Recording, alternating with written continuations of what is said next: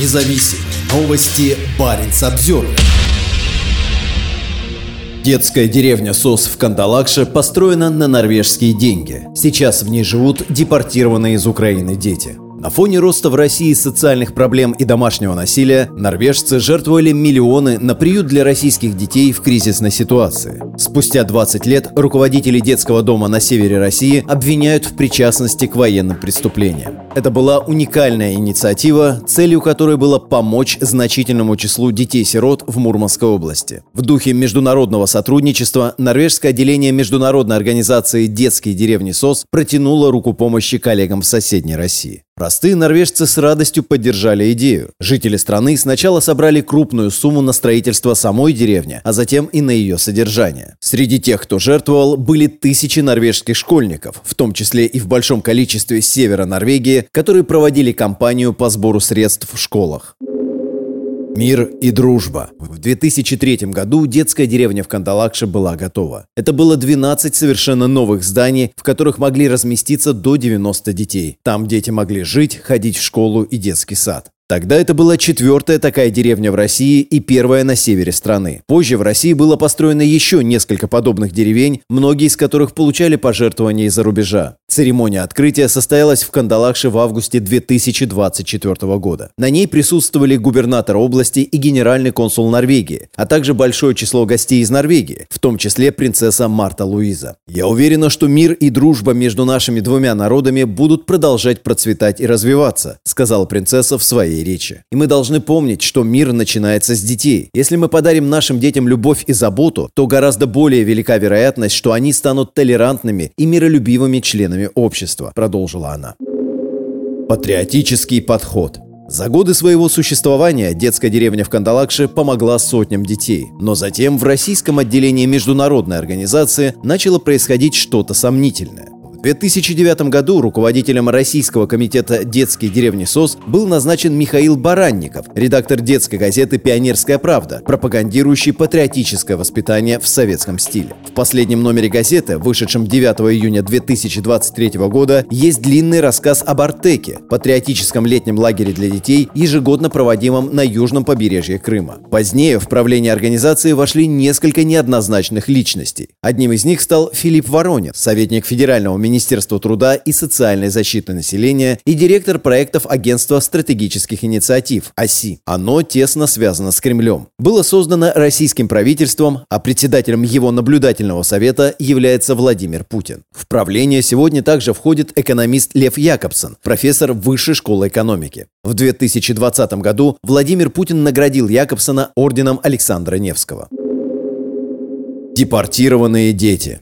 Когда в начале 2022 года Россия начала полномасштабную войну против Украины, давление на российские деревни СОС усилилось. Вскоре выяснилось, что некоторые из них участвуют в оказании ухода украинским детям, депортированным с оккупированных территорий. Одной из таких стала деревня в Кандалакше. Уполномоченный по правам ребенка в Мурманской области Алевтина Андреева разместила фотографии и видео, на которых она сама посещает приемную семью с четырьмя детьми из Донецкой области. Визит был приурочен к Международному дню защиты и детей, и дети получили подарки. Андреева приехала вместе с представителями регионального управления Следственного комитета, органа, на который, по сообщениям, возложена особая ответственность за шефство над депортированными детьми. Активное участие в организации приезда украинских детей в Мурманск принимал губернатор области Андрей Чибис, за что в декабре 2022 года попал в санкционный список ЕС. Вскоре к санкциям в отношении регионального лидера присоединилась и Норвегия.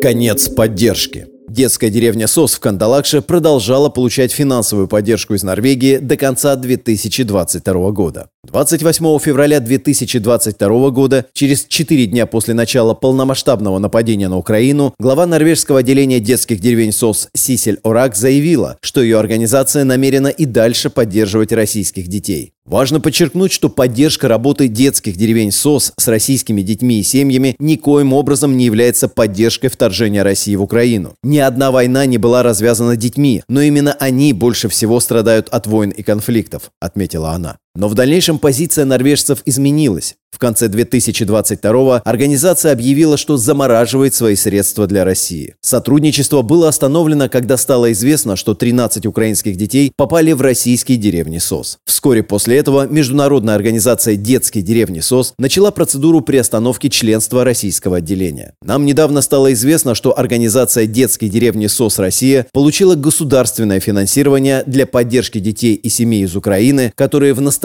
время находятся в России, заявили в ней. 18 марта 2023 года все международное финансирование в адрес российского отделения организации было заморожено. Маринс Обзервер пытался связаться с детской деревней в Кандалакше, но ее руководитель Андрей Дорофеев не ответил на просьбу дать комментарий по поводу украинских детей и будущего организации без норвежской поддержки. По словам пресс-секретаря норвежского отделения детских деревень СОС Сигурда Скьевстада, перечисление средств российскому детскому дому было остановлено в октябре-ноябре 2022 Он пояснил Баринс Обзервер, что некоторые из частных жертвователей решили прекратить поддержку, но большинство из них согласилось перенаправить свои пожертвования детям в другие страны. До войны деньги детским домам в России регулярно жертвовали около двух с половиной тысяч норвежцев.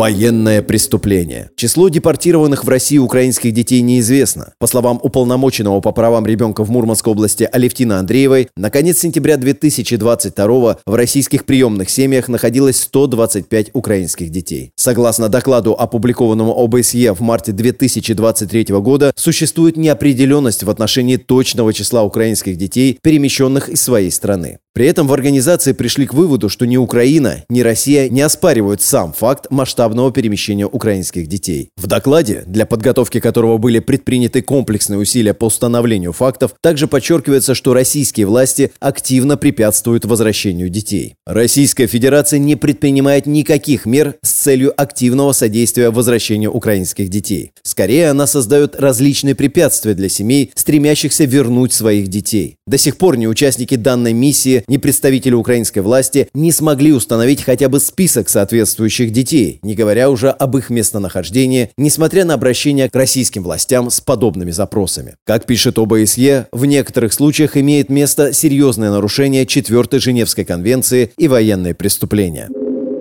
Каникулы в России. Параллельно с этим Россия продолжает перевозить детей с оккупированных земель в Россию. По словам представителей правительства Мурманской области, на летние каникулы в Россию отправятся 230 детей из оккупированного украинского Приморска, над которым шествует область. Точно так же губернатор Заполярного Ямало-Ненецкого автономного округа подтверждает, что в летние лагеря в России будут отправлены более полутора тысяч школьников из оккупированной украинской Волновахи.